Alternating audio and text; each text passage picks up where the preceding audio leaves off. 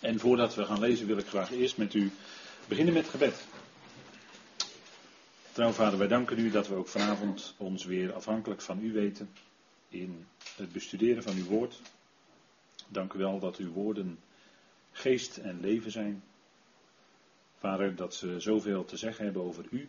Vader, als we kijken naar de psalmen, dan zeggen zij ook veel over u. En dan is het altijd waardevol om ze te lezen en mee bezig te zijn. Dank u wel, Vader, dat u ons van voren en van achteren omringt. Dat u ons stevig omvat, zelfs. Dat u in uw liefde ons bergt. Dat wij nooit uit uw liefde kunnen vallen. Dank u wel, Vader, voor dat heerlijke, zekere weten van het geloof. En dank u wel dat, Vader, we ook vanavond op u mogen zien. En u ziet in liefde naar ons. Dank u wel, Vader, dat we ook zo die woorden weer mogen opzamelen vanavond. En geeft u leiding door uw geest. Als het gaat om het luisteren, als het gaat om het spreken. Vader, mag ieder woord en iedere gedachte van u zijn. En tot opbouw van ons geloof, tot opbouw van het lichaam van Christus. Vader, en bovenal tot lof en eer en verheerlijking van uw grote naam. Vader, we danken u dat u ons zo wilt leiden vanavond. Dank u wel voor ieder die hier kan zijn. Voor bidden ook voor hen die er niet bij kunnen zijn vanavond, om welke reden dan ook. U bent bij hen en we danken u, Heer, dat u ons zo die genade wil schenken om verder te komen in die waarheid van u. Vader, zo mogen u danken voor wat u wil geven deze avond in de machtige naam van uw geliefde Zoon, onze Heer Jezus Christus. Amen. Goed, wij eh, willen dan met elkaar lezen uit uh, hoofdstuk 5. En dat doe ik uh, uiteraard vanuit de concordante vertaling.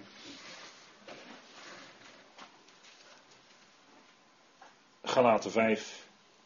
En dat hebben wij in concordante vertaling in een boekje. En als u nou zegt van nou ik heb dat boekje aan iemand anders gegeven, heel fijn. Dan kunt u bij de boekentafel op zondag weer een ander exemplaar verkrijgen. Goed, wij lezen vanaf vers 1 van hoofdstuk 5. En daar staat: Voor de vrijheid maakt Christus ons vrij. Sta dan vast en laat jullie niet weer in het juk van slavernij vastzetten. Zie ik, Paulus, zegt jullie, indien jullie je ooit laten besnijden, zal Christus jullie in niets baten. Ik getuig echter weer aan ieder mens die zich laat besnijden, dat hij schuldenaar is de hele wet te doen. Onwerkzaam werden jullie gemaakt, weg van Christus, jullie die in wet gerechtvaardigd worden. Uit de genade vallen jullie. Wij immers verwachten in de geest, uit geloof, de verwachting van de gerechtigheid. Want in Christus Jezus is nog besnijdenis tot iets in staat, nog vooruit, maar geloof dat door liefde werkzaam is. Jullie renden uitstekend. Wie hindert jullie om je niet door de waarheid te laten overtuigen? Die overtuiging is niet uit hem die jullie roept. Een klein beetje zuurdesem verzuurt het hele deeg. Ik ben aangaande jullie ervan overtuigd in de Heer dat jullie in niets anders gezind zullen zijn. Maar die jullie verward, zal het oordeel dragen wie hij ook maar mogen zijn. Maar ik, broeders, indien ik nog besnijdenis verkondig, waarom word ik nog vervolgd? Dus is de valstrik van het kruis van Christus buiten werking gesteld. Zij die jullie opstandig maken, moesten zichzelf ook afhouden. Tot zover. Dit stukje uit uh, Galaten 5 en Galaten, dat weet u, dat, is, uh, dat gaat helemaal over het verschil, het grote verschil tussen een leven onder, onder de genade en een leven onder de wet. En vandaar dat ik uh, de eerste dia vanavond uh, aan het kopje genade heb gewijd. Dit vond ik toch wel een aardig visje. En dat blijft het, hè. Het is altijd om niet. Genade is onverdiend. En uh, soms uh, kom je de meeste erge verdraaiingen tegen van wat de genade van God dan wel zou zijn, of wat genade volgens de schrift dan wel zou zijn. En daar schrik je soms van. Maar daar kom ik misschien nog wel eens een keer op terug. Maar nu niet. Genade, niet goedkoop, dat klopt, maar wel gratis. En dat blijft het, hè. En gratis is nooit een beetje gratis, maar het is altijd helemaal. Hè? En uh, dat moet ons als Nederlanders toch wel aanspreken, denk ik. Want we zijn altijd uit op de koopjes, liefst gratis, he, want dan krijgen we iets. Maar dan vinden we het een beetje verdacht als het gratis is. Maar het liefst hebben we koopjes. In de uitverkoop is het altijd heel druk in de winkels. maar dat komt omdat we graag uh, het liefst eigenlijk gratis zouden willen. Maar goed, als het gaat om geestelijke dingen, dit waren de vleeselijke dingen, maar als het gaat om geestelijke dingen, uh, dan is het voor ons mensen vaak heel moeilijk, want dan willen wij er graag iets voor doen. Of wij willen er graag iets voor terug doen. En dat kan niet. En dat is voor ons mensen heel moeilijk.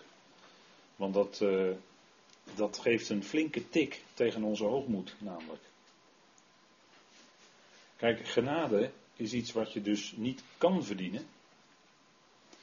Want als je het wel zou kunnen verdienen, dan is het werken. En Paulus zegt in Romeinen 11, vers 6, dat genade en werken elkaar wederzijds uitsluiten.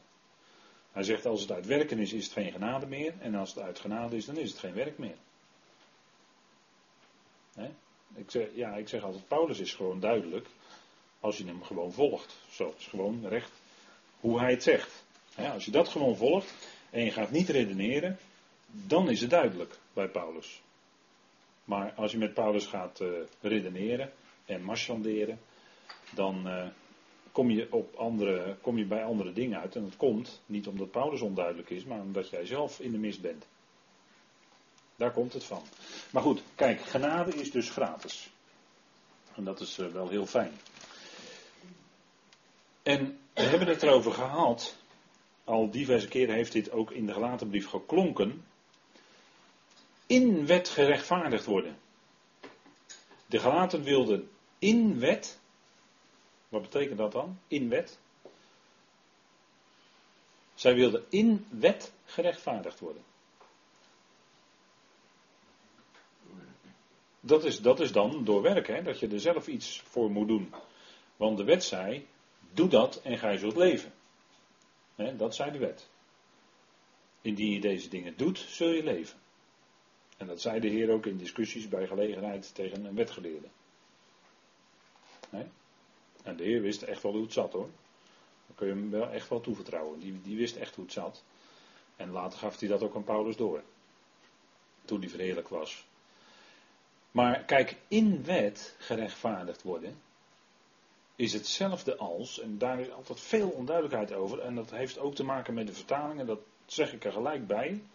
Maar kijk, in wet gerechtvaardigd worden is hetzelfde als, en als de volgende dia laat zien, dan zegt u, oh ja, uit de genade vallen. Want kijk, die Galaten, die vielen uit de genade. En dat was niet dat ze hun redding kwijtraakten in Christus Jezus. Daar ging het helemaal niet om. Want ik, ik heb van meet af heb ik benadrukt dat de Galatenbrief gaat om het dagelijks leven. Hoe leef je? Leef je nou in genade of leef je wettisch? Leef je, leef je in, onder, in of naar de wet? Daar gaat het allemaal over in de gelatenbrief. En die gelaten die waren afgeweken van de rechte weg. En de rechte weg was die in de genade. En die onder de genade die Paulus verkondigd had. En die genade was niet.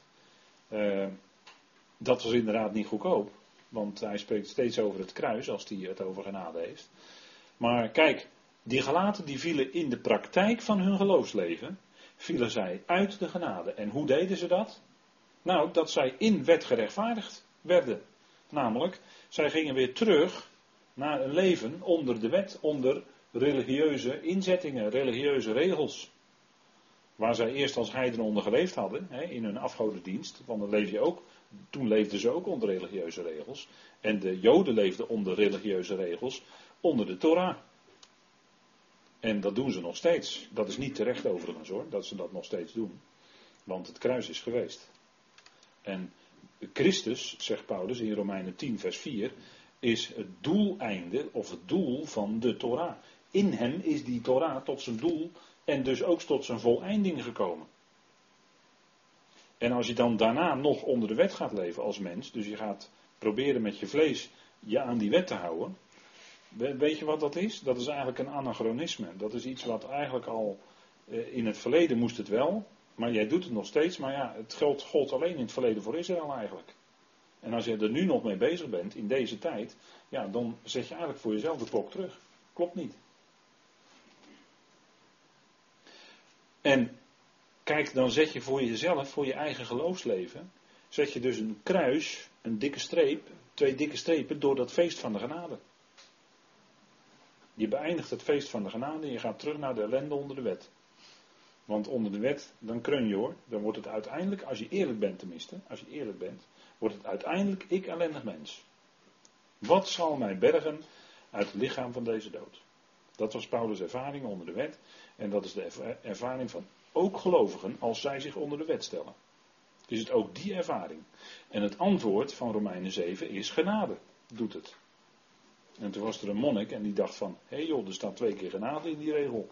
Dat is vast niet goed. Ik streep er eentje weg. Maar dat was onterecht, want het hoorde daar wel te staan. Maar gelukkig was er de Sinaiticus en een corrector die dat weer op tafel bracht. Want dat is het antwoord op Romeinen 7. Genade doet het. En dan wordt het feest hoor. Dat is Romeinen 8. Dan wordt het feest. Want dan leef je door de geest in de genade. En dan is het vlees dus op de achtergrond, laat ik het maar even zo zeggen. En het gaat om de geest, het werk van de geest. En daar is gelaten 5 ook mee bezig. Paulus die gaat er naartoe door naar de wandel in de geest. Daar komen we nog op. Maar vanavond komen we eerst keer dat begrip geest tegen. Dan gaan we er ook dieper op in. Maar in wet gerechtvaardigd worden is hetzelfde als uit de genade vallen. Ik hoop dat u dat nooit meer vergeet. Want dat is de werkelijke betekenis van die zin in Galaten 5. Uit de genade vielen zij. In de praktijk. En mensen die beweren dat het om iets anders gaat in de gelatenbrief. Sorry, maar die volgen niet de tekst. Kijk, genade, die, dat kennen wij. Hè? Genade is het hele evangelie wat Paulus verkondigde, in één woord samengevat. Genade. Dat is het, grondbegin, dat is het grondbeginsel van zijn evangelie. Hij spreekt bij gelegenheid ook over de grondregels van de wereld, daar hebben we het over gehad. Grondbeginselen van deze wereld. Hè. Dat is uh, wet, dat is religie, dat is jij moet dit doen en jij mag dat niet en jij moet dit doen en jij mag dat niet en dat doe je om dichter bij de godheid te komen. Dat is religie namelijk. Dat is, het, uh, dat is de boodschap, niet het evangelie, dat is het verkeerde woord. Maar dat is de boodschap van de slang. Dat is eten van de boom der kennis. Ja, ik hoop dat u dat kan volgen als ik dat zo zeg. Dat is eten van de boom der kennis. En dat is niet eten van de boom des levens. Want de boom van kennis van goed en kwaad is een type van leven als religieus mens. Een leven onder religie. En eten van de boom van het leven. En de boom van het leven is natuurlijk een type van onze Heer Jezus Christus. En dan leef je uit en door Hem. Maar de grondbeginsel van het evangelie wat Paulus verkondigde is genade. En dat is, ik heb het even op deze dia wat uitgesplitst. Het is reddende genade. Dat lezen wij in Efeze 2, vers 8 en 9. In genade zijn jullie geredden. Dat is dus niet in wet. Hoort u nu het verschil? Hè? In Galaten spreekt Paulus over in wet. In Efeze spreekt Paulus over in genade. En dat is nou precies het grote verschil. De mens is geneigd om te zeggen: Ik wil toch iets doen. En ik ga in een omstandigheid of sfeer van wet leven. Maar dat is wat in ons vlees zit. Dat wil de natuurlijke mens, dat wil de vleeselijke mens. Dat is vleeselijk denken ook. die, die, die kan er eigenlijk, vleeselijk denken kan er eigenlijk niet mee leven dat, het, dat je redding in genade is en dat daarna je hele wandel ook in genade is. Daar kan vleeselijk denken niet mee leven. Vleeselijk denken zegt, nee wacht eens even, als gelovige moet je ook wat doen. Dat kan niet anders, je moet er wat mee doen. En als je dan bij de wet uitkomt, en dat je dan zegt, ik ga de wet betrachten, ik ga de Torah in acht nemen enzovoort. Ja, dan ben je gewoon weer als een religieus mens bezig. En dan toon je daarmee je eigen vleeselijke denken. Dat komt dan naar buiten toe in zo'n houding. En in de dingen die je zegt. En die je misschien heel hard van de toren blaast. Maar dat is vleeselijk denken. reddende genade, daarover spreekt de apostel Paulus in Efeze 2, dat wij in genade redden zijn. En als wij vervolgens gaan wandelen, verandert het dan? Nee, dan verandert het niet. Dan blijft het hetzelfde. Kijk, in Efeze 2, daar gaat de apostel Paulus ook toe naar werken, als we het daarover willen hebben. Dan lees ik dat even met u. Efeze 2, dat hebben we ook in concordante vertaling. En dus schrijft hij, want, en dan lees ik even met u vanaf vers 8. Want in genade, en je zou misschien zelfs ook nog mogen lezen voor genade.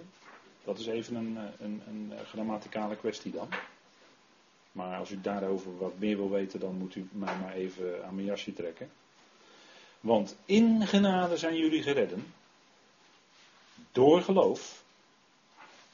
En let op, hè. En dat niet uit jullie zelf. Ziet u het? Niet uit jullie zelf. Het is Gods naderingsgave. Kijk, dat is het fantastische van het evangelie. Hè? Onder de wet moest de Jood een korban brengen, hè? want het gaat hier over korban. En korban, dat is in het Hebreeuws afgeleid van een woord dat betekent naderen. Keref. En korban is dan een naderingsgave die dan de Israëliet moest brengen. Als een, en dat was een offerande. En dat kon uh, van alles zijn. Dat kon een dier zijn, maar dat mocht ook spijs zijn enzovoort. En er waren allemaal voorschriften voor. Dus allemaal typologie. Gaan we misschien nog wel eens een keer op in. Maar dat was een naderingsgave. En wat is nou het evangelie hier? Dat God genaderd is naar de mens. En dat is precies andersom. In het evangelie eist God niet dat de mens hem nadert. Nee, in het evangelie komt God naar de mens toe. Wat ik zondag zei, hè? Die kaf, dat God zich boog naar deze wereld, naar de mensheid, en zijn eigen zoon niet spaarde. Het was God die zich naar de mensheid toeboog. En die zijn naderingsgave gaf, namelijk de Heer. En zo die liefde en die genegenheid van die mens als het ware met dat geschenk wil winnen. En dat doet hij ook. En hij roept ook. En hij heeft ons geroepen. En er staat er nog eens een keer bij, hè, nadat Paulus al gezegd heeft in vers 8, niet uit jullie zelf. Dan zegt hij in vers 9 nog een keer eroverheen, niet uitwerken. Nou, als dit geen genade is, dan weet ik het niet meer. Hè? Opdat niemand zich beroemen zal. Kijk, ik zei net al, genade, het evangelie van de genade, dat geeft een flinke tik tegen onze hoogmoed als mens. Dat zegt Paulus hier ook, hè? Opdat niemand zich beroemen zal. Kijk, in het evangelie van de genade heb je geen roem meer, want het is alles van hem ontvangen. En dan heb jij niet meer een roem dat je nog kan zeggen, nou ik heb ooit dat of dat gedaan, ik heb voor de Heer Jezus gekozen, ik ben toen tot geloof gekomen, ik heb gezocht en ik heb gevonden. Wel nee. Wel nee. Wie kwam, er, wie kwam er eigenlijk om te zoeken en te redden wat verloren was? Wie? Dat was toch de zoon des mensen? Dat staat er toch? Dus jij hebt geen enkel flintertje kunnen bijdragen aan jouw redding. Helemaal niets. Nou, dat geeft een tik tegen je hoogmoed als mens hoor. Want dan heb jij helemaal niets meer in te brengen. En ik denk dat dat de reden is waarom veel mensen, ook gelovige mensen, heel veel moeite hebben met het evangelie wat Paulus brengt. Ik denk dat, dat het hem daarin zit.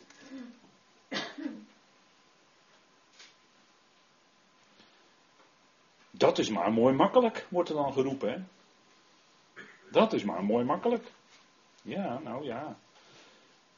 Makkelijk, dat weet ik niet hoor. Dat weet ik nog zo, zo net niet. Maar het lijkt ogenschijnlijk makkelijk. En het is wel zo, je hebt er niks voor kunnen doen. Maar dan echt zeggen met je hele hart: Heer, dank u wel dat u dit aan mij geeft. Onvoorstelbaar. Alles is in genade van Hem ontvangen. Fantastisch. En dat, dan heb je ook echt goed nieuws. Dan heb je echt een goed bericht hoor. Echt waar. Het is niet uitwerken opdat niemand zich beroemen zal. Dus alle roem is uitgesloten. Althans, roemen in de mens. Wij kunnen wel roemen in de Heer natuurlijk. We kunnen roemen in de Heer. We kunnen Hem prijzen dat Hij alles gedaan heeft. Dat Hij het al voor ons doet. niet gedaan heeft, maar voor ons doet en ook nog zal doen. Want ook onze hele wandel blijft genade. Blijft zijn kracht. Is niet onze eigen kracht, ten diepste. En dan zegt de apostel heel mooi, dat mooie tiende vers. Want zijn maaksel zijn wij. Die geschapen worden in Christus Jezus. Voor goede werken. Die God van tevoren gereed maakt. Opdat wij daarin zullen wandelen. En ook voor die wandel geeft hij de kracht. En hij legt dus die werken al klaar. En wij gaan daarin wandelen. En dat doen wij. En wij ontdekken gaandeweg wel op onze levensweg als gelovigen. Welke werken dat zijn, dat ontdekken wij vanzelf. als de Heer je geroepen heeft en je zegt, nou Heer, hier ben ik en ik wil in uw dienst staan, dan is het gegarandeerd dat de Heer jou ook iets te doen geeft in zijn dienst. Dat kan ik u garanderen. En dan geeft Hij je wel die werken die Hij tevoren al voor jou gereed had gemaakt. dus dat is nu al, nu we hier nog op aarde zijn. En straks in volkomenheid als we te midden van de hemelingen zijn. Want dan gaan die goede werken gewoon door. Maar dan te midden van de hemelingen. En hier in deze tijd, in het liggen van Christus, terwijl we hier nog op aarde een aantal jaren, zal ik maar zeggen, rondspartelen, dan is dat een uh, mooie oefening voor straks. Even oefenen. De school is dit. Om straks uh, in, in het hogere niveau, hè, dan, dan uh, gaan we veel hoger niveau, om het dan ten volle te kunnen uitvoeren. En dan doet hij dat door ons heen. Kijk, en dat is opvoedende genade die we ook tegenkomen in het Evangelie, Titus 2, vers 12. He, opvoedende genade, het is de genade, genade van God die verschenen is, redding voor alle mensen. Die voedt ons op, staat er dan. Die voedt ons op. Die brengt ons groot. Er staat in het Grieks het woord paiduo en dat betekent, uh, ja, daar zit het woord pedagoog zit daar eigenlijk een beetje in. Als je een beetje geoefend luistert, dan hoor je dat erin. Pedagoog. Uh, opvoeding, uh, genade voedt ons op. Opdat wij de wereldse begeerten laten voor wat ze zijn. En daar langs leven en daar dood voor zijn, enzovoort enzovoort. Daarvoor is die genade ook. die trekt ons naar Hem toe. Die keert ons gezicht naar Hem toe. En automatisch keren we ons gezicht dan niet meer naar de wereld enzovoort. Zo simpel werkt dat dan eigenlijk. Opdat wij dus die wereldse begeerten laten voor wat ze zijn en op hem gericht leven. Leven in deze aion. Tot die heerlijke verschijning, tot die heerlijke bazuin die zou klinken. En wij hem uh, zullen ontmoeten in de lucht. En dan hebben we ook genade, 1 Korinthe 15 vers 10, genade tot dienstbetoon. Paulus kon zeggen, dat zei hij niet om uh, grootsprekerig te doen, maar dat zei hij in alle ootmoedigheid. Hij zegt, ik heb meer gearbeid dan zij allen. En dat bedoelde hij mee de apostelen van de besnijdenis. Maar hij zei er gelijk bij, dat is niet ik, maar de genade van God die met me is. Niet ik, maar de genade van God die met me is. En wat was dan die genade in zijn leven? Die opstandingskracht. Want 1 Corinthië 15 gaat helemaal over de opstanding. Dus die genade die Paulus ontving, was de opstandingskracht van zijn Heer in zijn leven. En dan kon hij inderdaad meer arbeiden dan die anderen. Omdat die opstandingskracht van Christus krachtig in zijn leven werkte. Daar leefde hij op. Hè? Daar leefde hij op. Dat was zijn kracht. En daarom kon hij ook zoveel doen. Ondanks alle tegenstand, ondanks alle vijandschap, ondanks alle letterlijke en geestelijke stenigingen die hij kreeg. Ondanks gevaar in rivieren, in een moeras, gevaar onder valse broeders, en ik vraag me af wat eigenlijk gevaarlijker is. Ik denk het laatste. Ik denk het laatste.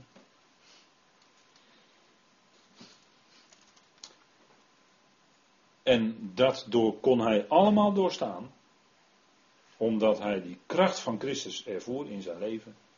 En omdat zijn hart klopte met de harteklop van God, namelijk die liefde van God. En daarom kon hij doorgaan. En daarom kon hij zijn vijanden lief hebben. En bij gelegenheid, als een vijand honger had, gaf Paulus hem te eten. En te drinken. Zo was hij bezig hoor, als apostel. Maar dat, dat, dan is je vlees niet meer. Nee, dan is je vlees wel op de, heel sterk op de achtergrond hoor. Als je zo leeft.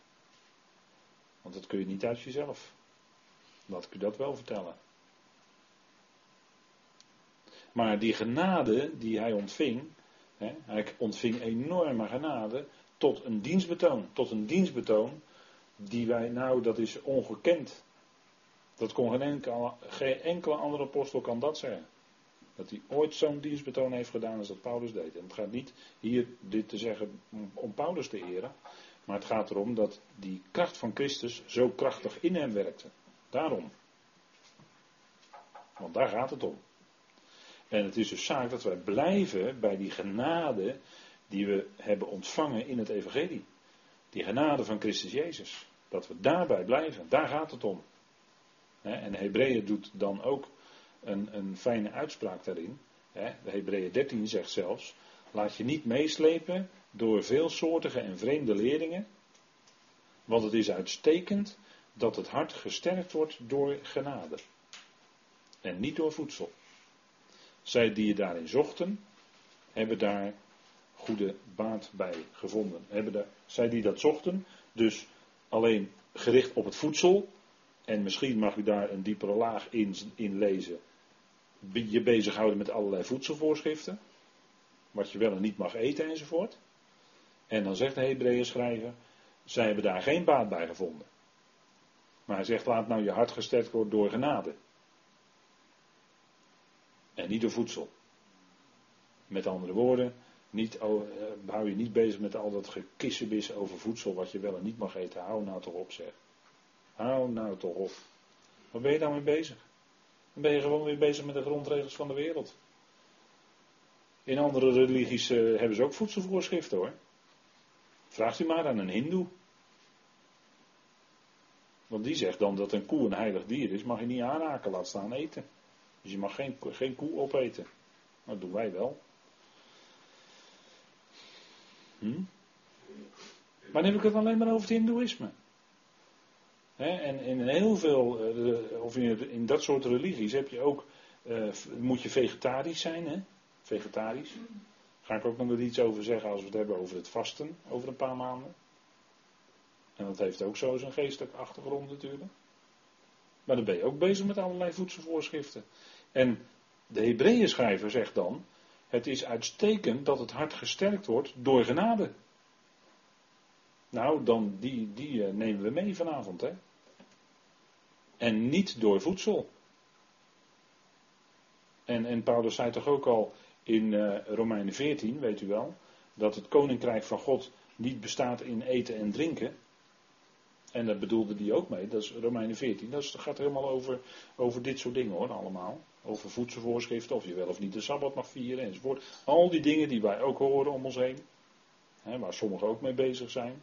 Heel ernstig. Maar Paulus zegt dan, het koninkrijk van God bestaat niet in spijs en drank, maar in gerechtigheid, vrede en vreugde door de Heilige Geest. Daar gaat het om.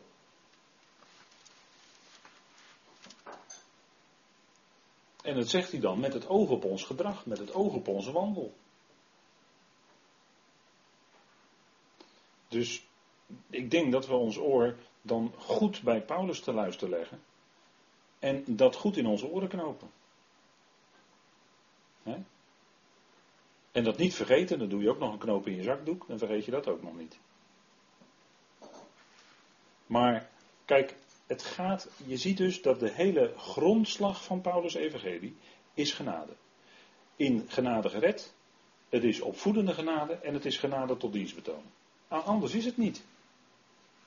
Als u er wat anders van wil maken, allemaal tot je dienst, maar anders is het niet. Het is allemaal genade.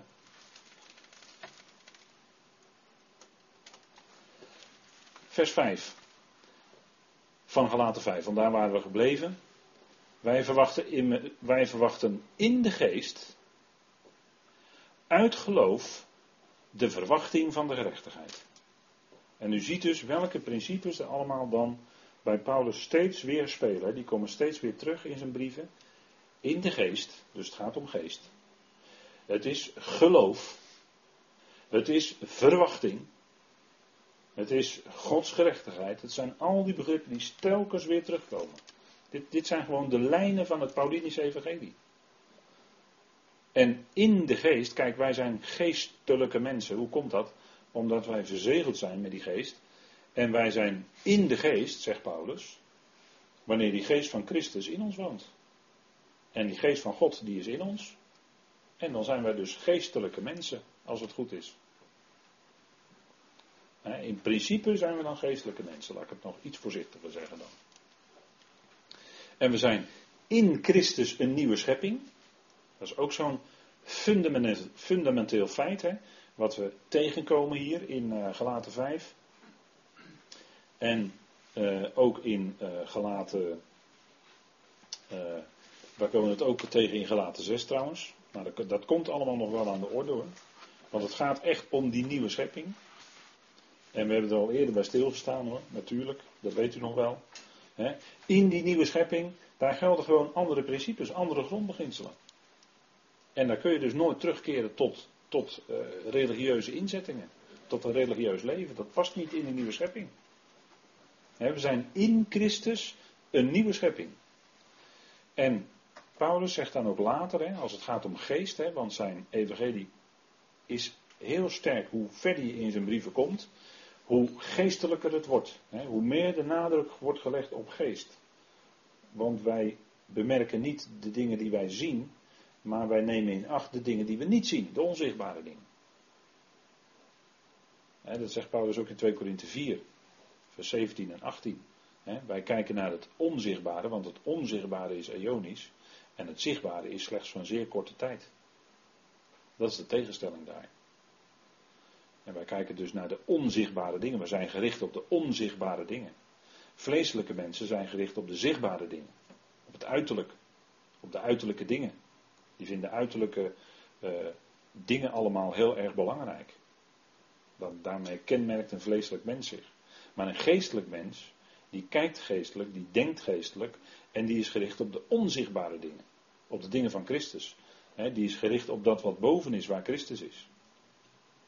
Nou, dat zijn per definitie onzichtbare dingen. Dat maakt het voor ons wel eens moeilijk, omdat we dan zeggen, er wordt dan gauw geroepen, ja, dat is allemaal zo abstract. Wat bedoel je daarmee? Het is allemaal zo abstract, hè, wordt er dan gezegd. Maar het is heel, die, die uitwerking van die geest in ons leven, dat is heel concreet hoor. En kijk, in de geest is ook hoe wij wandelen. Paulus zegt in Galaten 5 vers 16, wandelt in de geest. Dat wil zeggen, wandelt in overeenstemming met die geest die je hebt ontvangen. Die geest van God. En, en dat is die geest die in ons werkt. En die ons op God richt. en dat, dat, is, uh, dat is fantastisch hoor, dat we die geest hebben ontvangen. Dat is een kostbaar geschenk. En dat moeten we niet onderschatten. En wij zijn het, zegt Paulus in Filippenzen 3, vers 3, die God dienen in de geest, zegt hij.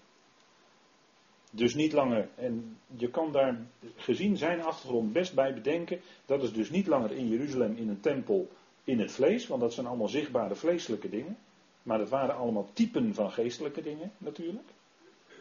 Maar wij dienen God niet in het vlees, zoals die priesters allemaal, met die, met die beesten enzovoort, altijd slachten en noem maar op. Nee, Paulus zegt, wij dienen God in de geest. Wij dienen God in de geest. En wij vertrouwen niet op vlees. Want daar kenmerkte zich die boze arbeiders of die kwade werkers mee. Hij zegt, let op de honden. Let op de kwade werkers. Let op de versnijdenis. Nou, dat zijn woorden die vandaag eh, door zeer weinig theologen of predikanten in de mond zullen worden genomen. Hoor. Zulke grove woorden als Paulus daar gebruikt. Als hij het heeft over die andere werkers. Maar die karakteriseert hij heel scherp. En hij zegt, wij zijn er die God dienen in de geest en die niet op vlees vertrouwen. Wij vertrouwen op Hem, die per definitie nu nog onzichtbaar is, Christus. De onzichtbare. Die zei van, eh, gelukkig zijn zij die niet zien en nochtans geloven. Die niet zien dus, hè, en wel geloven. Nou, wij vertrouwen niet op vlees. Geloof is vertrouwen. Dat is hetzelfde woord. zowel in het Hebreeuws als in het Grieks. Amen is het in het Hebreeuws. Dat is geloof, dat is vertrouwen, dat is betrouwbaarheid. En als de Heer dan een hele kenmerkende, belangrijke uitspraak ging doen, dan zei hij: Amen, Amen. Dus betrouwbaar, betrouwbaar wat ik nu ga zeggen. En dan zei hij bijvoorbeeld: Ik ben het licht van de wereld. Dat soort uitspraken. Nou, niet op vlees vertrouwen. Paulus vertrouwde niet op vlees. En alles wat hem in het vlees eventueel tot winst kon zijn, dat acht hij schade en vuilnis verwerkt. Wij zouden als Rotterdammers zeggen, dat gaf hij met de roodtep mee. Alles in de kliko, hup, weg. Nou, wij dienen God dus in de geest, zegt Paulus. In de geest. En wij vertrouwen niet op vlees. En er zijn heel wat werkers vandaag aan de dag in het, in het geestelijke bereik. In het christendom. Die wel op vlees vertrouwen. En die zich bogen op hun afkomst. Want zij komen toch uit een domineesfamilie en dan zijn ze ook dominee geworden. Dat soort dingen allemaal. Hè? Nou, dat, dat telt allemaal niet bij Paulus. Of eh, families, omdat je dan toevallig in een familielijn zit, word jij het ook. Maar dat is helemaal, dat is helemaal niet gezegd. En dat is ook zo in het geloof. God heeft geen kleinkinderen. Maar wij dienen God in de geest. Wij vertrouwen niet op vlees. En die boodschap is niet prettig voor de mens hoor. Want het vlees is meegekruisigd met Christus. Daar hoort het. En, en de gelovigen zijn er soms uh, heel snel bij om dat weer van het kruis af te halen, om het zo maar te zeggen. Maar dat is beeldspraak natuurlijk. En, en, vlees van het kruis afhalen is ook als je zelf dus weer aan de slag gaat met de Torah. Dat is ook vlees van het kruis afhalen. Want dan ben je bezig met je vrome vlees. Nee, zegt Paulus, wij dienen God in de geest. Wij vertrouwen niet op vlees. Paulus wist maar al te goed wat vroom vlees was. Daar had hij zelf alles mee te maken gehad in zijn leven. Vandaar aan het kruis ermee. En daarom was hij ook in diep verdriet en had hij veel tranen, zegt hij ook in dezelfde Filippenzen 3. Hè? Later in het hoofdstuk zegt hij dat er vele wandelen. En dan zegt hij, dat zeg ik huilend, dat zeg ik wenend, als vijanden, niet van Christus, maar als vijanden van het kruis van Christus. Zo wandelen veel gelovigen, in zijn dagen al. En wat denkt u wat er daarna is geworden in het christendom?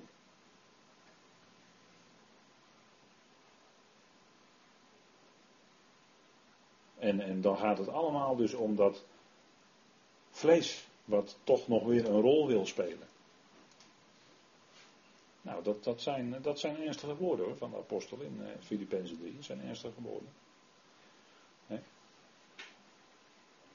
Maar je ontdekt steeds weer, ook in die gelaten brief, telkens weer komt Paulus terug op dat kruis. Want daar werd, het, werd niet alleen hij gekruisigd, maar met hem en in hem ook die hele oude mensheid, die hele oude Adam-mensheid. Dus al dat vlees, al dat oude, werd allemaal daar gekruisigd. En wij zouden daarmee rekenen. Wij zouden daarmee rekenen. Vandaar dat Paulus ook zegt in hetzelfde, in hetzelfde hoofdstuk. Zij die van Christus Jezus zijn, kruisigen het vlees. Dat staat daar in de Aoristus. En u weet dan dat het gaat om een feit. Wat niet aan tijd gebonden is. Het gaat om een feit. Dus wij rekenen daarmee. Ja, en dat, dat is voor een gelovige is dat een moeilijke boodschap. Dat het vlees ook gekruisigd is. En wij zouden zo rekenen. Je moet eerst tot je doordringen dat het zo is. En dat, dat kost tijd. Dat je dat gaat beseffen. Maar dan is het vlees meegekruisigd hè, met hem. Niet op vlees vertrouwen, zegt hij dan. Nou, dat is allemaal in de geest. En dan is er een veel grotere kracht in ons dan dat vlees, namelijk de geest. En vertrouw daarop. Kijk, hij heeft het over in de geest hè, in dit vers. En dan zou ik aan u de vraag kunnen stellen: wat doet de Heilige Geest? Dat is mijn vraag aan u dan even op dit moment. Ik geef er wel antwoord op, maar dat is de volgende dia, dus die laat ik nog even niet zien. Voet op in Christus. Voet op in Christus, ja, dat is, dat is een antwoord, ja, zeker. Geef kracht, ja. Heiligt en reinigt. Hij heiligt en reinigt. Ja, ja. Dat doet Christus hè, in ons, ja. En die, uh, maakt steeds het woord aan ons hart bekend. Hij maakt, Elke het, keer komt dat naar boven. hij maakt het woord aan ons hart bekend, ja. Ja, het zijn allemaal dingen. Richt Ja. op God ook. Hoe? Richt op God. Richt op God, ja. Heilige Geest richt op hem, ja. Ja, zeker. En die verzegelt. Verzegeld, ja. Nou, dan hebben we al wat En de antwoorden hè, met elkaar. Wat zegt u? De vrijkoping. Eh, nee, nee, de vrijkoping gaat Dat is iets anders. Ja. Nou. Ik heb een aantal, we hebben een aantal antwoorden met elkaar verzameld. Gaan we eens kijken. Wat doet de Heilige Geest? De Heilige Geest die troost en bemoedigt. Want de Heilige Geest wordt door de Heer de trooster genoemd. In Johannes. Als hij daar zegt, ik zal u een andere trooster geven. Dat betekent dus dat hij zelf ook de trooster al was. Hè? Hij was de troost al voor Israël. En dan al op het moment dat hij gaat, heen zal gaan door lijden en sterven en dan, dan naar de Vader, dan zegt hij in die, eh, in die lange toespraak tot zijn discipelen in, eh, de, de, over, in de bovenzaal, in de opperzaal, eh, dan zegt hij daar, ik zal de Vader bidden, Johannes 14, vers 16, en ik zal de Vader bidden en hij zal u een andere trooster geven. Dus de Heer was zelf de trooster, hè? Maar de Vader zou, als hij ten hemel was gevaren, dan zou de Vader een andere trooster geven. En die andere trooster, dat is de Heilige Geest. Dat is de Geest die ons troost en bemoedigt. Als we dus door het woord getroost worden, dan is het die Heilige Geest die ons troost, die ons opbeurt, bemoedigt. Die ons Gods liefde duidelijk maakt.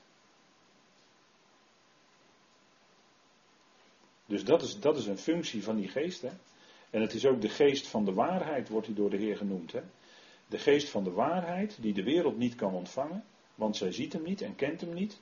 Maar u kent hem, want hij blijft bij u en zal in u zijn.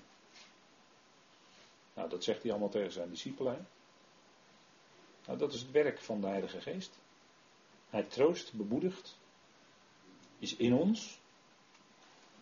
En, en wat doet die Heilige Geest nog meer? Nou, die verheerlijkt Christus, hè? Dat is altijd een kenmerk. Hè? Daar waar eh, andere predikers vandaag de dag eh, oproepen om tot de Heilige Geest te bidden, of de Heilige Geest te verheerlijken, dan moet je daar toch vraagtekens bij zetten. Want dat is niet namelijk het werk van de Heilige Geest. Die stelt zichzelf niet centraal, maar de Heilige Geest verheerlijkt Christus. En dat is wat de Heer ook zei tegen zijn discipelen in diezelfde lange toespraak, maar dan in Johannes 16. En dan noemt hij de geest ook weer de trooster. Dan zegt hij in het zevende vers, maar ik zeg jullie de waarheid, het is nuttig voor jullie dat ik wegga, want als ik niet wegga, zal de trooster niet naar jullie toe komen. Maar als ik heen ga, zal ik hem naar jullie toezenden. En als die gekomen is, zal hij de wereld overtuigen van zonde, van gerechtigheid en van oordeel. En dan springen we even naar vers 12 van Johannes 16.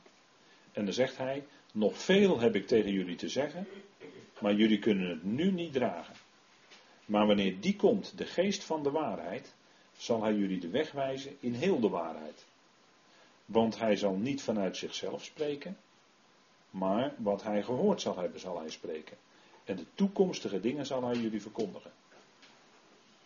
Die zal mij verheerlijken, zegt de Heer dan.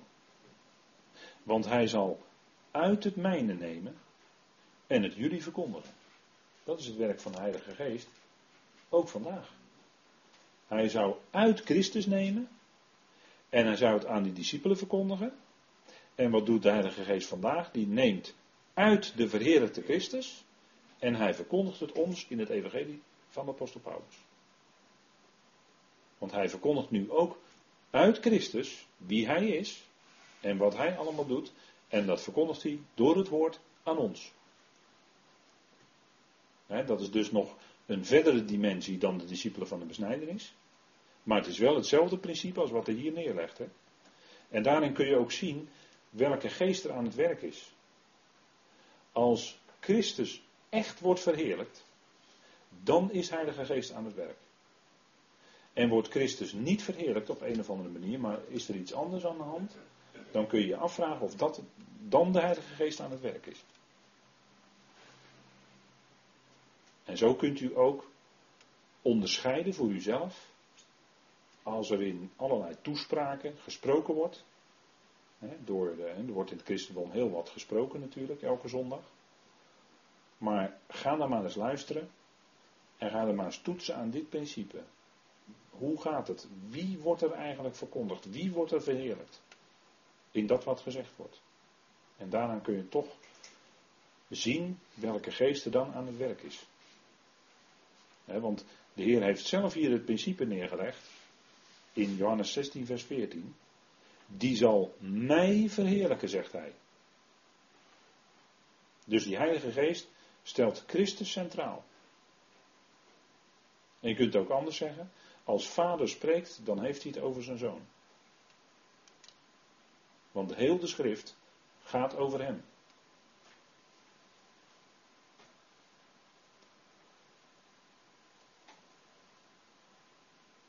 En dan zegt de Heer nog in vers 15 erbij: Alles wat de Vader heeft, is het mijne. En daarom heb ik gezegd dat hij het uit het mijne zal nemen en zal het u verkondigen. En vandaag kennen wij dan ook de verlichting in ons hart van het evangelie van de heerlijkheid van Christus, die het beeld is van de onzichtbare God. Nou, als dat evangelie je hart verlicht, nou, dan heb je echt licht hoor. Dan heb je echt licht. Dat verdrijft echt alle duisternis. En daarom is de tegenwerker er ook op gebrand. Om dat evangelie te verhinderen, om dat te dwarsbomen, om dat te verduisteren, om de aandacht te richten op andere dingen. Maar het evangelie van de heerlijkheid van Christus, die het beeld van God is, dat is wat we vandaag ook zouden horen. Dat is wat we zouden vernemen via, ja, ik kan niet anders zeggen, via de apostel Paulus. Ja, inderdaad, ja, via zijn brieven. Ja, anders is het niet. Anders is het niet. Het wordt ook niet anders.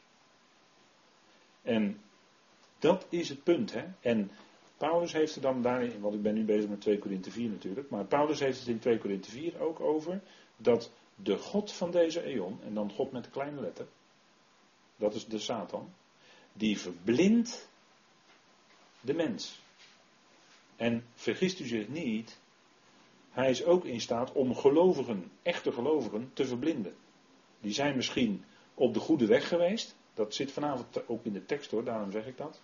Die zijn op de goede weg geweest, maar zijn op een gegeven moment verblind geworden. Waardoor? Nou, bij die gelaten, de judeisten. De judeisten, ze werden verblind. Ze werden meegetrokken naar andere, andere dingen. En ze raakten daardoor gaandeweg blind voor het evangelie wat Paulus bracht. En dan zegt hij, wie heeft jullie betoverd? En als ik het woord betoverd gebruik, dan, dan begrijpt u de sfeer waar je dan al gelijk in zit. Hè? En ik begon daarnet met te zeggen dat het gaat om de God van deze eeuw.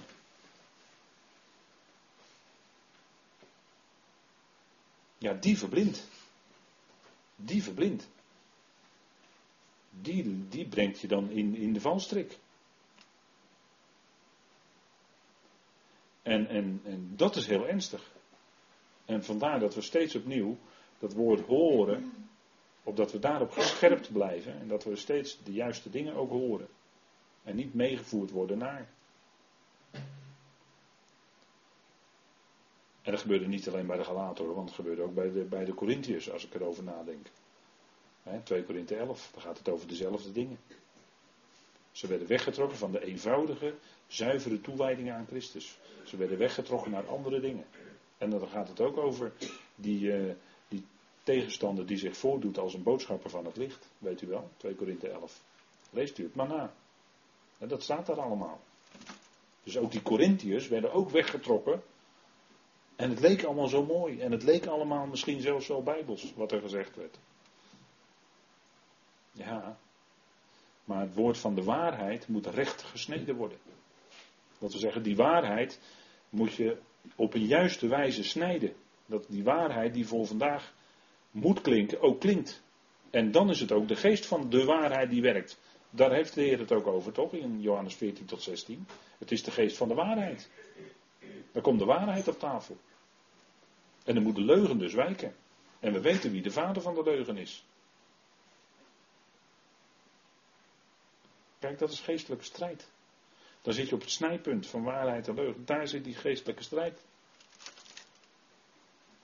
Dat, is nooit, dat is nooit rustig. Bijna nooit.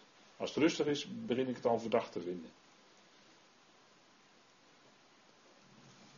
Maar daar zit die strijd. Daar heb je dat. En kijk, wat doet de Heilige Geest nog meer?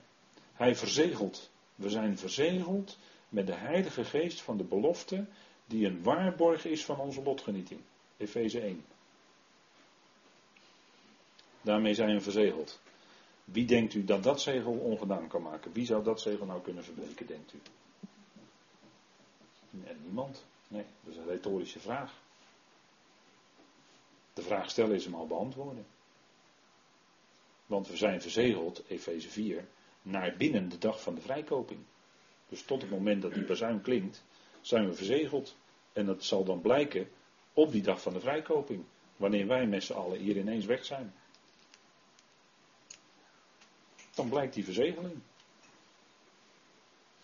En die kun je zelf niet ongedaan maken hoor. Nee, nee, nee. Oh, oh, oh, wacht even. Die kun je zelf niet ongedaan maken. God heeft je verzegeld. Je bent van Hem. Dat kun je nooit ongedaan maken. Kan niet. Nou, en wat doet de Heilige Geest dan meer? Vrucht dragen in de gelovigen. Galaten 5, hè, zitten we in dat hoofdstuk, de vrucht. De vrucht van de Geest is liefde. En dan zou je een dubbele punt kunnen zetten en al die dingen komen eruit voort. En dat is mooi hoor, zo'n vrucht. Nou, dan, dan gaan we daar maar even van genieten in de pauze. We gaan even pauze weer.